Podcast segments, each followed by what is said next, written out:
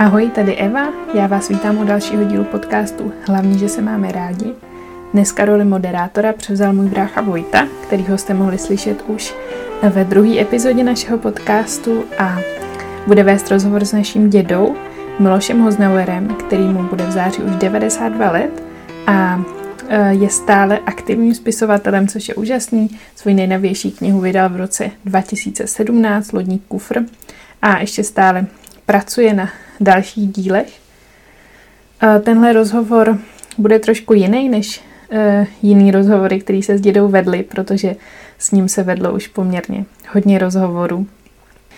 Tenhle rozhovor bude hodně o rodině. Na začátku se v něm e, Vojta e, baví s dědou o naší babičce Aleně, což je máma naší mámy, kterou jsme nikdy nepoznali. A nechybí ovšem ani historka Eh, z dob dědova legendárního učitelství. Jenom bych se chtěla omluvit, že rozhovor by byl nahrávaný v eh, dědově hlučném bytě v Praze, takže občas tam něco trošku ruší, letí letadlo, ale eh, snad vám to neskazí zážitek z poslechu. Tak jo, tak se do toho můžeme pustit.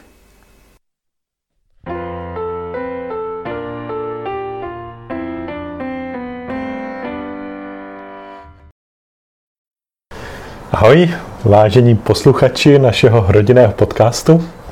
Tentokrát mám skutečně významného hosta, což je, je to legendární učitel, spisovatel a jeho poslední knihy jsou Stařec nečekané a Lodní kufr, ale pro mě je to především náš děda, takže tě vítám tady u nás v podcastu. No děkuju. Děkuji ti, Vojto, a jsem ti plně k službám. tak díky. Po takovým antré to musím. Akorát možná tam by slovíčko doplnil. Legendární si říkal, legendární pedagog, ale úspěšný spisovatel. Spisovatelů je fůra, ale úspěšných zas není tolik, který by třeba si zajistili stáří svou knihou. tak děkuju, že jsi to takhle doplnil. Pokud bys chtěl ještě něco doplnit, tak můžeš. Dobře. Dobře. Tak jo. Tak eh, mě bude to rozhovor především o naší rodině, takže já bych se chtěl zeptat na něco, co třeba tolik eh, ostatní neví. A rovnou by mě zajímala tvoje první žena, Alena. A tam bych se chtěl zeptat, jak by si ji vlastně charakterizoval? Jak by si, jak by si popsal svoji první ženu? Víš, to hovořit o někom, kdo ti umře ve 40 letech a já už jsem na světě víc než dvakrát tolik, hmm. tak se stává, že ti ta bytost, která ti odešla, že roste do takových rozměrů, jako opravdu, jaká to byla úžasná bytost, jak, to byl, jaký to bylo úžasné manželství hmm. a v podstatě člověk vytěsnil třeba nějaký drobnější neschody a podobně. To, to se stává. A e, ona předně mě byla vzorem k takovému přístupu k zaměstnání. Ona byla hrozně ráda kantorkou a měli rádi studenti. Mm-hmm. A dodnes na ní vzpomínají, protože eh, ona byla i taková sportovkyně, čili na ty eh, zimní kurzy jezdila a hrála tenis zpočátku líp než já, eh, lyžovala líp než já, zpívala líp než já, No, v rodině se její otec chlubil tím, že už v pěti letech vystupovala v Národním divadle. Měla tam sice jednu větu, ale bohužel až skoro ke konci, takže otec s ním musel být přes celé představení, aby jim pak odvedl domů. Ale ona byla taková rozkošná holčička a e, myslím, že i za tuhle jednu větu, že sklidila velký potlesk. Byla úžasná tanečnice. Ona mě vždycky vedla na těch maturitních plecech. Já se podřizoval. Ona eh, vystupovala v nejlepším tanečním souboru našem, Vycpálku, taneční soubor. Ona zpívala v Chínově dětským sboru. A když jsme si zaspívali doma nějakou, měli jsme oba rádi ty lidové písně jihočeské, eh, moravské, tak to byl, tím by jsme si mohli asi vydělávat. Prostě, čili ona byla mm, taková, jak se teď říká, renesanční bytost. Hm. Prostě měla spoustu, spoustu zájmu. A mě to vyhovovalo a jenom, jenom si někdy říkám, jak by se to vyvíjelo dál, protože například já jsem neměl moc tanec rád. Jestli bych ji posílal na ty tancovačky samotnou, to by taky nebylo dobrý. Že jo? No, ten tenis bych s ní hrál jako velmi rád a no prostě v mých vzpomínkách je uložena, je uložena, jak už jsem řekl, jako hmm. nevýdaná, vzácná bytost. Hmm. Tak na to, že to byla vlastně náhrada za jinou dívku, tak docela dobrý, co? že to bylo, ano, ona, jak to, kdo ti to říkal? Tohle? No, kdo by to asi mohl říct? Třeba, třeba můj děda? No, to, a chceš slyšet něco o povídej, té povídej o tom. První, ano, ano. První vysokoškolské známosti. No povídej, povídej. Byla to Janička Švehlová. Byla taková jako porcelánová panenka, že jsem se jí bál ke své škodě i dotknout. A myslím, že ona o to ani příliš nestála. Takže jsme chodili jen po pražských zahradách, chodkový sady a, a občas jsem se opovážil vzít ji za ruku. Ale měl jsem zase jiné přednosti, protože jsem byl první vexlák u nás, eh, tak jsem kšeptoval, eh, na koleji byli američtí studenti, no a ty mi dávali ty poukázky do Tuzexu, no a to já měl skutečně tak exkluzivní zboží, který nikde nebylo. K dostání třeba mandlová čokoláda. To, když jsem Janice Šehlovi dal dvě mandlové čokolády, myslím, že by snesla i můj polibek za to. A myslím, že kvůli tomu se se mnou asi trošku nerada loučila, ale já jsem musel, musel jako špatný student opakovat první ročník, takže jsme eh, byli tak trochu z dohledu. Ale ona mi chtěla asi ty čokolády, nějak se chtěla revanšovat, tak mě říkala, víš, Mílo, doma rodiče mě vychovávali, abych měla vážnou známost s někým starším, kdo už má nějaké postavení. No a já jsem řekla, tohle to já samozřejmě ti nemůžu zajistit, víte.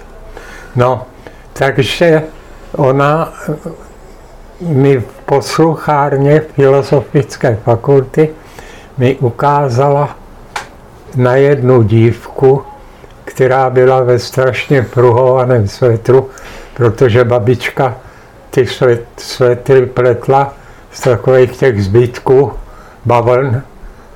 A nevím, ten první dojem po ty Janičce Švehlový, jak si zdálo se mi, že to není na vzhled rovnocená náhrada.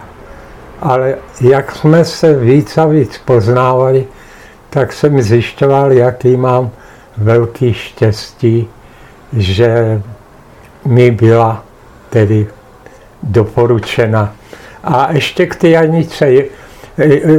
Já jsem vůbec nějak nevyhledával setkání s ní, ale asi po deseti letech nebo patnácti jsem ji viděl v šatně na nějakém koncertu s takovým obstarožním pánem, kterýho se mi ze srdce přál, ať si užije toho pána jistě v zajištěném postavení.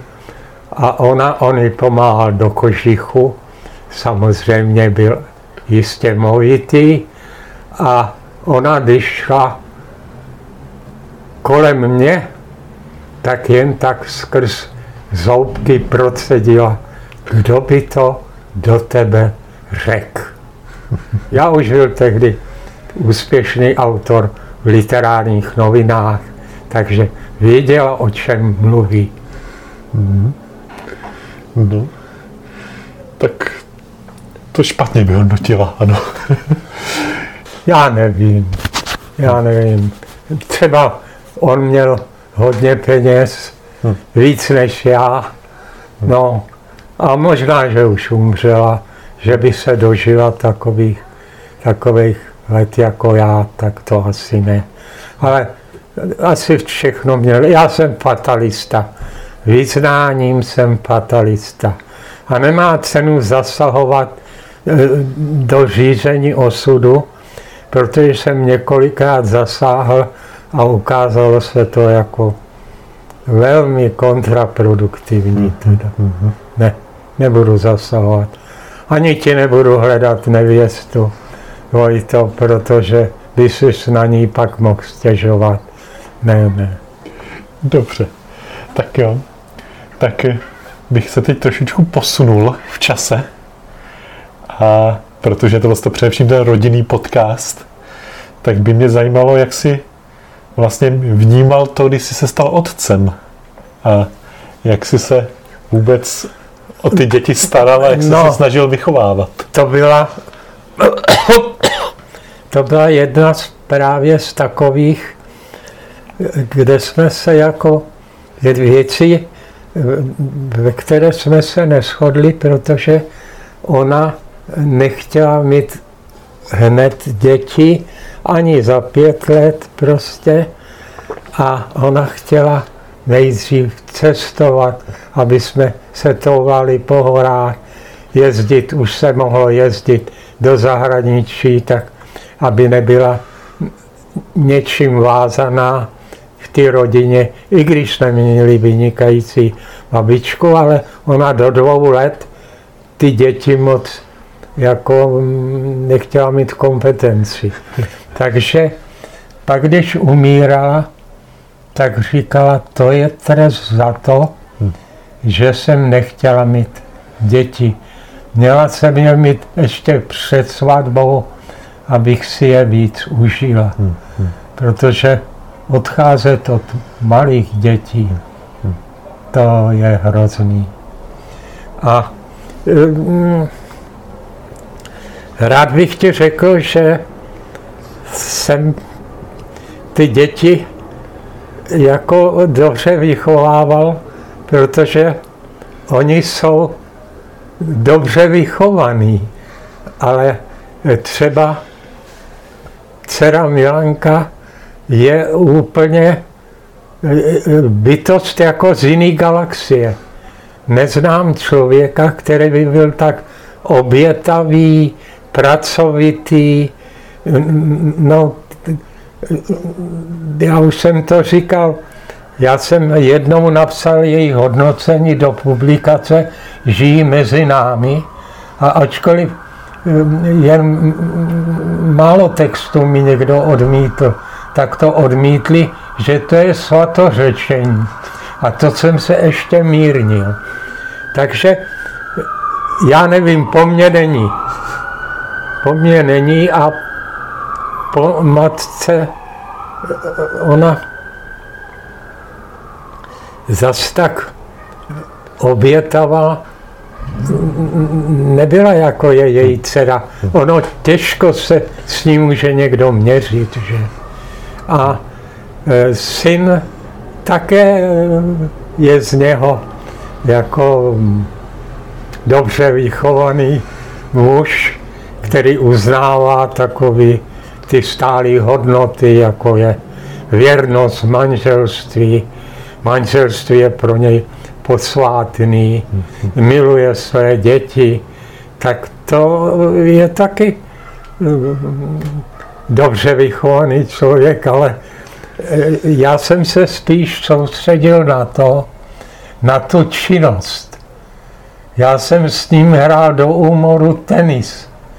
Já jsem s nima jezdil od útlého věku, jejich útlého věku na hory. A vzpomínám si, jak to bylo Ona přece jenom e, tříletá a sedmiletý, to jako nejde e, sjíždět jednu sjezdovku. A chudák moje dcerunka se až dolů kutálela, ale vstala a, a chtěla jít znovu mm-hmm. na tu sjezdovku. Už tady byla taková houževnatá. Jo. No a výsledek je, že syn je e, výborný tenista, dcera je zkušená lyžařka, která by mohla vyučovat a taky vyučovala zase své, svých deset dětí, zasvěcovala do lyžařského umění. A to bych si bral jako zásluhu. Bral jsem je k tomu moři, a prostě vždycky každý rok jsme někde byli a, a ty zájezdy já nelitoval e, peněz na tohle. Tak dvakrát ten zájezd na Biševo, to bylo tak něco úžasného, na co nemůžou zapomenout. No a tak dále. No. No to je jedna věc, jo, jak tak mluvíš o, o Aleně, o babičce mojí, tak vlastně mě to trochu splývá s tou mámou.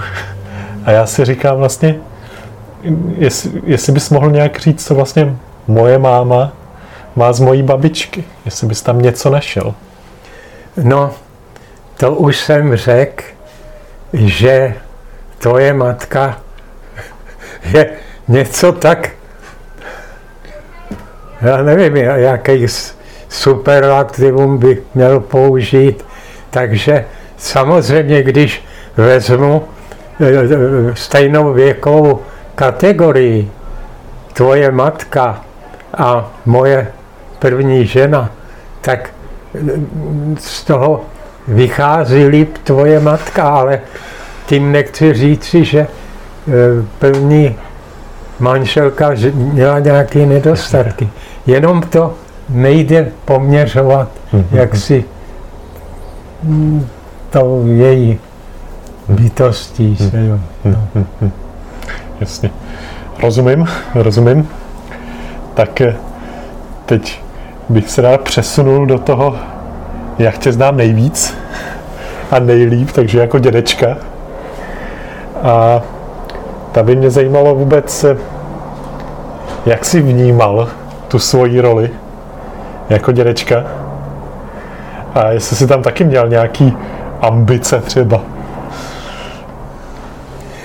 No tak eh, musím se přiznat zase, k jednomu prohřešku. Já jsem, když měla eh, tvoje matka už za sebou čtvrtý dítě, tak jsem dal stop stav. Protože... Jak to vypadalo? Jak vypadalo to tvůj no, stav? To, pak prostě ona tajila, tajila své každé těhotenství do poslední chvíle.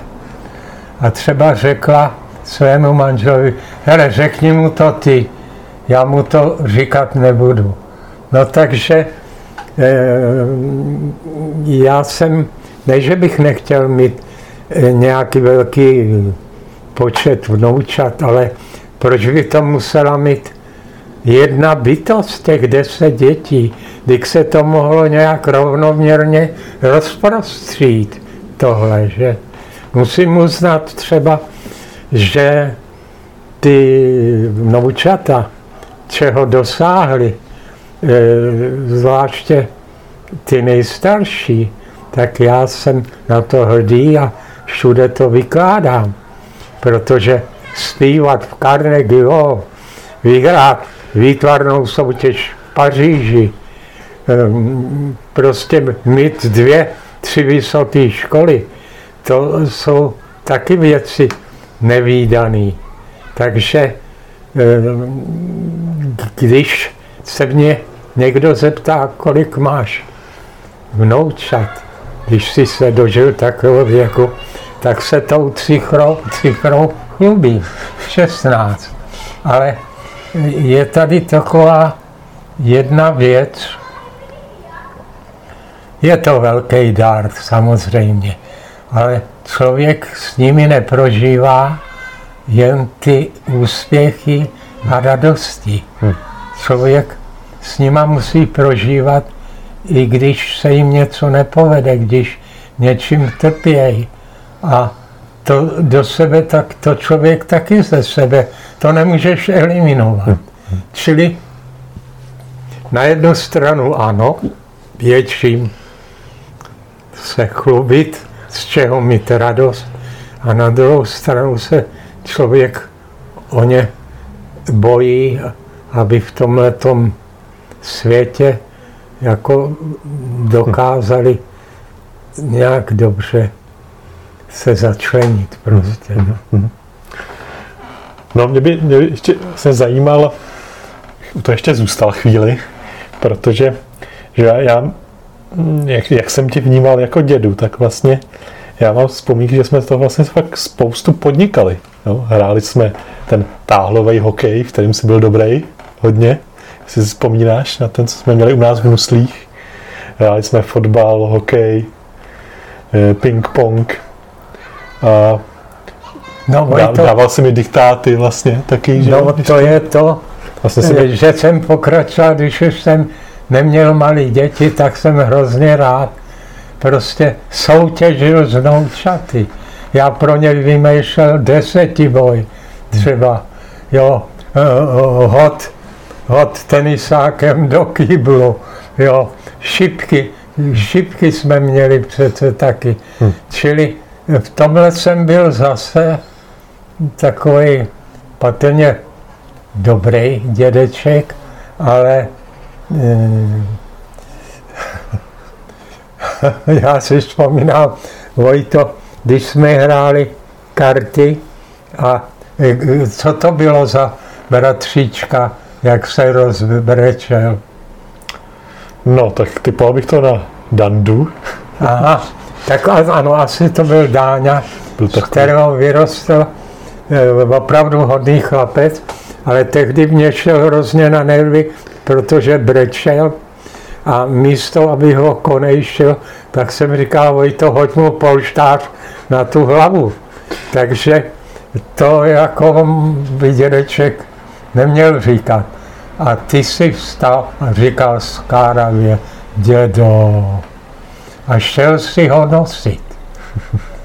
Takže to, neříkám, že to bylo vždycky takovýhle, ale když třeba nemohl jet Aleš s náma na hory, tak což bych býval, bych byl moc rád, protože jsem s ním jezdil rád ty sjezdovky. Hmm. Tak jsem eh, ještě mu říkal, zase si nám to zkazil, synu. Takže to bych eh, jako byl velmi pokárán za tohle. Ty, teď se nepochopil, proč, proč nemohl jet Aleš? Nemocný, on byl furt nemocný. Jo, takhle, jo, jo. Protože jako první dítě, on musel se chodit jako dneska kolem něj v rouškách. Pak se tohleto úplně eh, potlačovalo naopak, když eh, ten by se měl živit nějakýma líst podvoře a, a co tam najde, tak měl spolíkat, protože tím v sobě pěstuje nějaký ochranný látky mm-hmm. a ne být zavírat v okno před ním. Prostě on měl vždycky první rýmu kašel a to byla ta péče. Mm-hmm. No. Si pamatuju v té druhé vlně těch dětí, kdy se narodil teda Miloš a Radka, takže Miloš pořád má jakousi křivdu, že si mu někdy řekl, že je brzda. Pamatuji si na tohle, na tuhle situaci? Ale to si nepamatuju, ale věřím mu. Věřím mu, že má pravdu. Ale tady to bylo trošku složitější eh, s, s výchovou, protože já jsem třeba říkal, hele, eh, synku, jdeme si zakopat. To jsme byli docela, kde byly možnosti výjít ven. Nebylo to tam ještě tak zasekaný barákama, tak bych jsme si udělali dvě brány a tak dále. Nikam nepůjdeš, jsem slyšel. Ještě by si nastyt a táta tě e, léčit nebude. Nechoď na ulici, tam ty kluci mluví prostě, Čili on se díval na své vrstevníky z okna. Hmm, hmm. To bylo pro mě tohleto. Nebyla dobrá věc. Tohleto, hmm, no. Hmm, hmm. Jasně, jasně. No. no. No mě ještě jako vlastně u těch her, co si vymýšlel, že jsi vždycky dokázal vymyslet tak, aby v nich, aby v nich ty dokázal vyhrát. no, Ehm, tohle je těžký. Když chceš, dítě musí umět prohrávat. Já ehm, neměl rád ty děti, který když prohráli karetní hru, tak se rozbrečeli. To ne, musím umět prohrávat. To se mi bude v životě hodit. Teď jsem na poslední dovolený tam jsem zase učil lidi hrát závazky a ten jeden um, kluk prostě chtěl moci hrát, ale právě vždycky se špatně zavázal a berečel. Takže já jsem říkal, dokud nebudeš snášet nějaký ty porážky, tak nemůžeš hrát, protože to jako nejde pořád ten vyhrávat. Hm. Musím se přiznat, vyhrával jsem rád, zvlášť ten tenis. Do poslední chvíle jsem chtěl vyhrávat, až když už jsem ten tenisák pořádně neviděl, hm. tak ještě jsem hrál pořád. Prostě. Porazil mě Ondra, syn mého nejstaršího a Říkal, otče, trochu si mě zklamal. Já jsem Ondrovi říkal, když budeš trénovat poctivě a věnovat tomu hodně hodin, možná, že dědouška porazíš. A on tě už porazil. Prostě. No. Hm, hm. Jo. Dobře. Eh, ještě mě zajímala jako jedna věc, že přece jenom... Ještě jednu věc k no, no. tomu čatu. Mm-hmm. Mám takový pocit, že jsem oblíbenější u těch starších, Mhm. než u těch malých. Mhm. Ty úplně malí se mě tak trošku bojí. A e, ty, protože jsem třeba taky je chtěl vychovávat a to už by dědeček neměl. O to jsou rodiče. Ale někdy jsem si myslel, že bych měl zasáhnout a to jako nepřispívalo k té oblibě. Ale e, ty starší, když už se seznámili s tím, co jsem já dokázal, ty jsi o tom hovořil, že jo? Když eh, mohli o mě číst jako o eh, legendárním pedagogovi a vyhlasném češtináři a když si přišel třeba, ty jsi na to už zapomněl, eh, dědo, tak jsme se dneska o tobě učili. Měli jste jeden text v čítance jste měli, můj. Takže to člověka potěšilo a jistě to těšilo i ty vnoučata. Ale Prostě. jako, já, já musím říct, že vlastně jsem to dlouhou dobu jako nevnímal, že, že seš nějakým způsobem jako hm, Výjimečný. výjimečnej. Jo. Nebo tu, tu tvoji profesní stránku jsem prostě jako vůbec nevnímal že jo, do určité doby. A bylo mi to, že úplně jedno vlastně. No, jo. to je A- docela, to bylo na místě, proč by, proč by si měl jako mít jiný názor, to je jako v pořádku, no. A spíš to bylo jako, jako zajímavé zjištění, že vlastně jakoby jsi, jsi populární jo, mezi, mezi učiteli, mezi, mezi těmi studenty a samozřejmě si mě taky, což dobře víš, tak si mě pomohli při té maturitě potom, kdy jsem dostal tvoji, ob, nebo tvoje oblíbené téma, což byl, byly divadelní hry a tam jsem mohl eh, zazářit právě s tou analýzou Čapkovy matky.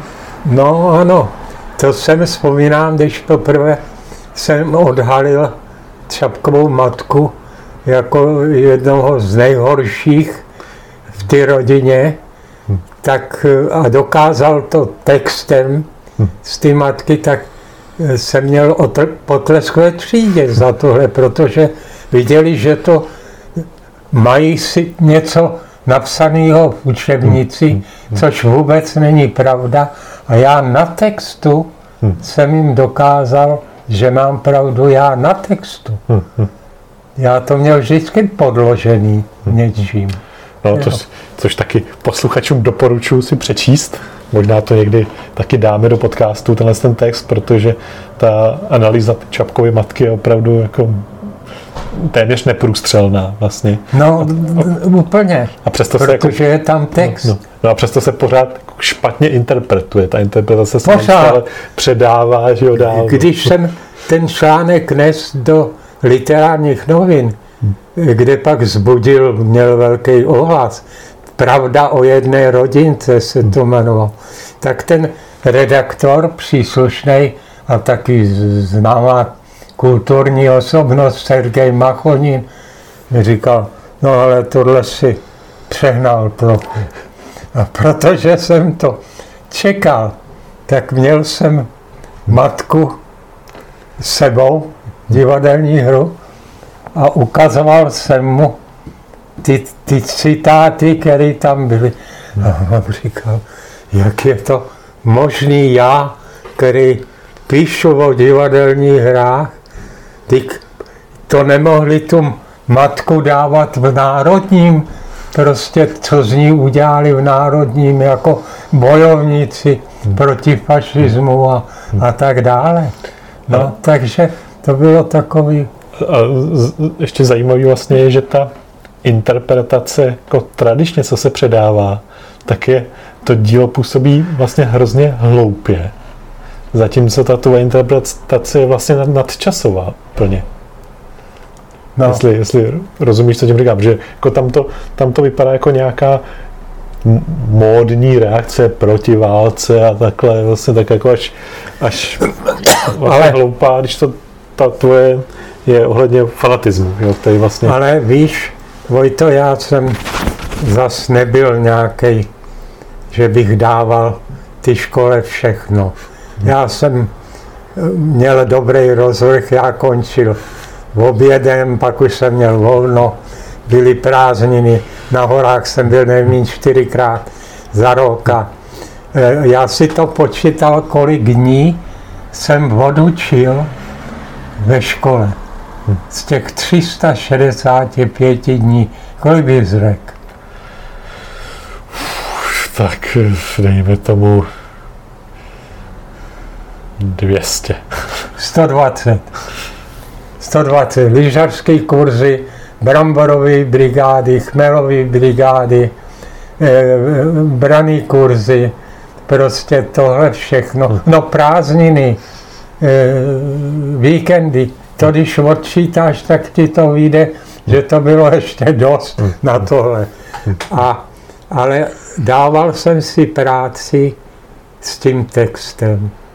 To jako musím uznat, že tady jsem byl v tomhle velmi pilný a prostě třeba, třeba do noci jsem něco hledal, až jsem to našel. A pak taky, to si pokládám, na tohle se zapomíná, když se hodnotí můj věhlas, že jsem hodně času věnoval jazykové výchově. Ne, že bych eh, měl rozbor větný, k čemu to potřebuješ. Možná logika, že na tom trochu eh, se může učit, ale jinak je to k ničemu. Ale já jsem pěstoval ty řečové schopnosti, aby uměl, já jsem říkal, tak eh, pozveš, pozveš dívku na schůzku, tak mi prosím tě řekni, eh, jak by si ji přivítal. A, a, a, a jak by si spočínal, já budu ta dívka a ty budeš mě odpovídat. No a s tímhle jsem neměl problémy, ale oni měli problémy. Takže když dokázali, já jsem byl vždycky šťastný, když se mě podařilo vychovat nějakého, eh, nějakého um, jak to, um, teď mě úplně uniklo to slovo, byla to jedna kapitola mi chvála, chvála, mystifikace. Jo. Mystifikátor. My jsme vyráběli mystifikační záležitosti, třeba plagáty na novou premiéru semaforu. Hm. A prostě pak jsem vyslal posla do semaforu, kolik lidí už chtělo jít na premiéru pletky s lesní panou. To bylo jako Toman a lesní pana, že tam jsem hodnotil hodnotili, to už byli zdatní tady studenti, kteří vymýšleli i verše, který se tam zpívají eh, v tom semaforu. Eh, na pasece v lese veselme se, každý z lesní panou nesnese se. Na pasece v prostřed lesa Tomanovi srdce plesá, na mysli už neklesá, našel panu nebesa. No tak to se každý těšil na premiéru v semaforu. A ona to byla mystifikace, že? A to přece víš, ten můj nejlepší mystifikátor, jak esteloval u maturity. No, řekni to pro naše diváky. Jo. Pro naše posluchače. Posluchače. Ty, to, to není eh, video. Není to video, není. Ne, to je škoda. Ale to je dobře, protože není na mě vidět. No, eh, jeden mystifikátor, jmenoval se Kubát, mi chtěl dokázat, že každou otázku převede eh, na pražské hospody. A já jsem byl zvědav, na některý a skutečně se mu to víceméně dařilo. A potom si vytáhl otázku, která uh, už teď není, to jsme byli ještě jeden stát, slovenská literatura. Hm. A tam oni si mohli vybrat, koho chtěli, protože jsem na nich nemohl chtít, aby e, jako nějaké knihy četli slovenský. A, a on jako u maturity začal, když si to vytáhl, začal, budu hovořit o téměř neznámých slovenských autorech. Jejich díla už upadla do zapomenutí. A předsedkyně naštěstí byla chemikářka, takže on mohl se rozvinout. Myslím, že jedna, jedno z nejlepších děl napsal, eh, napsal Laco Mručiár a jmenuje se to, jmenuje se to, eh, on to napsal víc, Nebezpečný bosk, Sobáš, Drotárova Sobáš a, a si vymyslel ještě takový krásný názvy, si vymýšlel a tak chtěla vědět předsedkyně a byla taky nějaká autorka, jo, a ona už chtěla se pojít tak, bola, bola, ně, některá žena, a on říkal, oni se neptejte, Margita Husková, ta napsala román Zločin v kláštore. A předsedkyně se ptala, aký zločin, aký zločin. A on říkal, je ptišku zazdili v její komůrce, protože přišla do jiného stavu. Naštěstí uplynula už čtvrt hodina, takže nemohu jít do nějaké podrobnosti. Třeba bych chtěla předsedkyně vědět, jak k tomu přišlo. Ale už a nejlepší na tom bylo, já jsem tam byli, tam byli u maturity může být kde kdo. A tam se lidi smáli na hlas, plácali se do sténa. Říkal, proč se směl předsedkyně? No, Takže se tak, dostane se tak prostě. nejlepší na tom bylo, že já jsem mu nemohl říct výbornou, protože nejmenoval jedinýho slovenského autora. A e, v podstatě představuji si rodiče, jejich děti měli třeba trojku nebo čtyřku, tak by z toho udělali aféru, ten tam plácal nesmysly a dostal jedničku, tak jsem říkal, no, tak známku, navrhoval bych známku dobrou. Co, co vám ten chlapec udělal? Tak, tak jsem říkal, dobře, on hovořil souvisle, tak, tak dvojku. Ne, ne, ne, ten chlapec musí mít výbornou. Taky měl, no. Naštěstí z toho aféra nebyla. No. Zase ono je to docela dobrý do života, že? Takhle se umět zorientovat. no to víš, že jo. No, no. Tak jo. Tak... A pak mě vzal, odměnu mě vzal, splnil by mu jeden z největších snů, to je let na kluzáku. Mm-hmm. Proti předpisům já měl mít nějakou instruktáž a tak dále. A on mě nechal prostě tam jako prvního pilota. Byli jsme vytažený tím letadlem vzhůru, mm.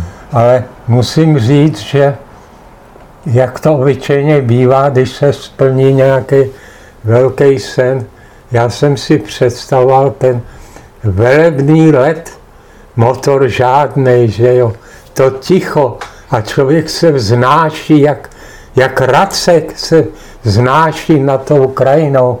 My jsme letěli na Řevnice, Karoštejn a tam a takový rámus to byl, jak ten vítr hvízdal. Tak to jako byl můj nesplněný. Tady v tom ten sen se nesplnil. Kluzáka, no ale ticho žádný. Dobře. Tak jo, tak eh, bych to ještě zakončil takovou po, poslední otázkou. No uvidíme, jak, jak to dopadne, ale mm, občas taky říkáš, že bys už nechtěl být mladý. Protože a že, že dnešní mladí to mají jako v mnohým jako obtížný. Tak co si myslíš? Myslíš si, že to mají... No, tak ehm, to je můj stálý názor. Já bych hlavně nechtěl, kdyby ke mně někdo přišel, třeba ten váš pán, Bůh, a ehm, na ty smrtelné posteli mi nabít e, znovu opakovat svůj život ve stejné podobě, to by řekl, bože, je to od tebe hezký, ale neberu. Tohle neberu. Hm. A hlavně bych nechtěl mít dětský věk, protože jsem dětstvím eh, s otcem, s otcem primitivem, eh, prostě to bylo špatné dětství, eh, mamice zkazil život a já jim měl strašně rád a, a prostě toho otce jsem úplně nenáviděl za to, jak s ní zachází a jednou jsem na, něm, na něj dokonce vztáhl ruku. A takže to děti v žádném případě a mládí, to mládí, kdy ještě člověk neví, co bude dělat a prostě má potíže, i řekneme, e, najít si holku, tak Eh, je to takový, pak v tom byla ta dva roky vojna, prostě zničený dva roky. Kdybych věděl, jak, já myslel, že na vojně budou se překonávat nějaké překážky, no to vůbec neexistovalo. Prostě to se muselo jen někde vyrábět transparenty, zdobit a prostě šurovat ty světnice a, a to byla i taková šikana. Noční poplachy, třikrát za noc poplachy a s plnou polní a za dvě hodiny kontrola a nový poplach. To byly zničený dva roky života. Kdybych věděl, jak to bude vypadat, tak jsem ze sebe dělal blázna což byla jedna z cest, jak dostat tu modrou knížku. A dál, když jsem začal učit, tak to byly 50. léta. A to se nedalo normálně učit. Prostě. Už ta fakulta byla hrozná, co se tam vykládalo za nesmysly o eh, literatuře. Takže na tohle možná, že jsem poznamenaný tím, že jsem byl, eh, žil v té špatné době. Hmm, hmm. Že pro mě já začal být eh, eh, češtinářem až tak na začátku a ani ne úplně na začátku. Ještě v 61. roce byla vyhozená češtinářka, že se zmínila o Masarykovi. Vyhozená na hodinu, nechtěla si jít ani pro kabelku eh, do kabinetu. Prostě. Tak to, když se říká zlatá 60. tak to je tak od poloviny těch 60. let a ještě jen do toho památného roku 68. Že? Čili taky eh, mám špatné vzpomínky. Já bych chtěl, Vojto, když ten život začínat znovu, tak od 40. Od 40 prostě. Mm-hmm. No. Tak to je dobrý, to tam ještě nejsem, tak to... Prosím? To tam ještě nejsem, takže to je dobrý. No, vidíš, to, to ti závidím tohle. No. no a, a, a ty dnešní mladí lidi, já nevím, oni ten, já jsem samozřejmě uvítal ten listopad. Já tomu neříkám revo, sametová revoluce, protože to, ten samet způsobil, že byly nepotrestaný zločiny komunismu. To byla dohoda, to byla dohoda s komunistama o hladkém převzetí moci výměnou za právní kontinuitu. Proto žádný soudy a tak dále. No. Takže e, ty přišli do raného kapitalismu a začal bulvár. Že teď prostě se většina mladých lidí hrbí u toho, e, jak tomu říkáte, notebook, Počítač? nebo počítač, že e, mám dokonce, ale to radši nebudu jmenovat, už jednoho mírně nakloněného vnuka od toho počítače, takže e, to taky je, řekl bych, není dobrá věc prostě tohle. A mladí dneska znamená úspěch, biznis, úspěšný biznis prostě. To, to je taková dost velká hodnota. Málo se čte a ta literatura e, právě může poznamenat dobrá literatura člověka na celý život. Já byl vychovaný Jackem Londonem. Jack London, to byl, to byl pro mě spisovatel prostě. Jo, to, no a, a další. No, tak. Mě, mě, mě, prostě pořád ta věc, že vlastně v 60. letech, že to byly pořád jako ty spisovatele, kteří vlastně měli obrovský vliv na tu společnost. Tam to no, opravdu byli, byli jako do značnými mluvčíma, že Ona právě, eh, totalita už nebyla hmm. taková, že jo, to byla už taková mírnější, ale co bylo u nás revolučního, my, byla, my byli kulturní velmoc. Hmm. My byli nejlepší, měli nejlepší kulturu v Evropě. Hmm. Hmm. Divadelní hry, eh, činoherní klub Semafor na zábradli. Hmm. To nebylo na světě tolik divadel. Vycházely, eh, vycházely úžasné knihy, hmm. eh, byly fronty před knihkupectvím, na knihy se stály fronty a to vycházely z kosty světové literatury. Časopis světová literatura, úžasný. Kolik literárních časopisů nejméně 12. Teď nemáš ani jeden. Zrušili už je toho moc na mě mluvení. Zrušili literární noviny. Já tam měl poslední článek a s velkou nostalgií jsem ho psal. No, prostě zkrachovali. Nikdo to nekupoval. Co, co nějaký povídání o literatuře, kterou nečtu. Jasně, jasně.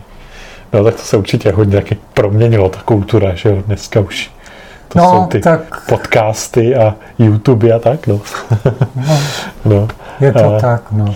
A možná jsme skončili nějak jako trošku s nadějí určitou. No tak to, něčím, jsem zvědav, se tě ti to podaří. Aspoň ty.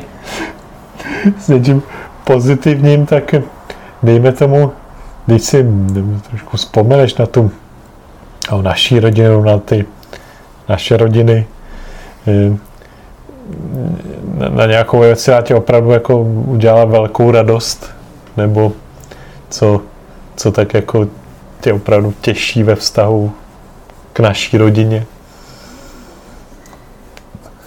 No tak já nevím, jestli máš na mysli ty úspěchy vnoučat, nebo my naše dovolený e, s Alenkou, první ženou, to byly vždycky úžasný, úžasný zážitky a to nebylo jen moře, to bylo dářko. My byli pořád o těch prázdninách, jsme byli, jsme byli někde venku a když jsme nebyli, tak jsme měli nádherný řevnice. Hmm. Hmm. Ty jsi zažil už takový úpadek. Tam, když je zahrada tři a půl tisíce metrů čtverečních, tam tvoje matka jezdila na kole po zahradě. Hmm. Tam se dalo procházky po zahradě. Ty ovocné stromy, obsypaný, měli jsme úžasný třešně, švestky. Vidíš teď ty stromy tam? Ty pahýly. Teď se to zase začíná překlápět do tý... To přece, to přece hmm, hmm. je a, a z Řevnice stává předměstí Prahy. Hmm. My, když jsme chodili se koupat v Černý skále, tak jsme šli po pěšině, lesíkem. Teď soukromý majetek, prostě nasekáno chat všude. Hmm. To není pozitivní závěr. Hmm. Vojtíšku. to je, to, to jsem měl si zvolit jinou otázku. No tak eh, já, já to zkusím obrátit teda já něco řeknu dobrýho, když ty to nezvládneš. Teda. No ne, já to nechám na tobě. No, no ne, tak eh, vlastně já, já, já bych chtěl říct, že vlastně čím, čím, čím dál víc jsem eh, vděčný za ty chvíle, co spolu trávíme. Určitě jsi jako neustále prostě neskutečně důležitý pro by skoro všechny členy naší rodiny. A pořád jsi jako inspirací pro nás. Jo. Což, to... což je jako, na, jako pořád ty úkoly, co mi dáváš, co spolu vlastně děláme, tak to je něco, co mě opravdu dává jako velkou radost. Z toho mám fakt velkou radost. No. Z těchto těch věcí, co spolu můžeme prožívat. Ještě. Ano, jenže, jenže, Vojto, to mě těší víc než nějaká, nějaký článek o vyhlasný češtináři, protože to, tohle to je tak naživo. To ještě je, to je taková, jaksi jedna z posledních radostí mého pokročilého stáří, prostě, že tohle to ještě existuje. Že já mám už jen tři věci, který, na kterých se dá stavět. Slouží mi hlava, ne celá, oči neslouží. Slouží mi mozek, rostou mi vlasy a fungují svěrače. A s tím mozkem, že můžu právě jak si ještě působit nějak prostě do vašich řad taky. I když musím říct, že ty jako máš takový trochu privilegium, protože máš zrovna činnost, která vlastně souvisí tak trochu i s tou literaturou. Udělal si nádhernou obálku, teď zase si udělal eh, obálku a já se těšil jak malý kluk na ty e, tvoje návrhy. Já si to sklávám. Ty tvoje plagáty, které mi tady vysejí v pracovně. Mega, mega děda. Aha. A tady kolem mě, já jsem v Beranici a s lyžem a, a kolem mě si dal studentky a tam je nápis účastnice studentky v plavkách a tam je účastnice lyžařského kurzu. To, to je e, prostě, já už z toho mám muzeum, z tohohle. Prostě to, to mě hrozně těší, to a za to ti děkuju, že takhle krásně reprezentuješ i ty vnoučata, který na mě nic nechtějí. Tak jo, tak to děkuju, tak to jsme si tak hezky musím říct, že jsme byli oba pozitivní, mm-hmm, takže tak to nestřílej. Tak, tak to, tohle stříhat nebudu. Ne. Tak, tak jo, tak, tak děkuju moc za rozhovor, dědo. Já jsem rád, že jsi vyšetřil tu chvilku při své činnosti i na mě a že třeba jsem nějak přispěl tady k tomu velmi dobrému nápadu, taková rodinná kronika eh, hlasově, protože aby nějaký dopisy, to není ono, nebo fotky. Tohle je naživo. A ten hlas, pokud to nestratíte, někde nezapomenete, tak to hlas všech těch početných členů rodiny bude zachován na věky. Ano, ano. Pokud nebude nějaká potopa. Tak to je taky myšlenka toho podcastu. No, tak, no, no, tak ještě jednou díky dědo.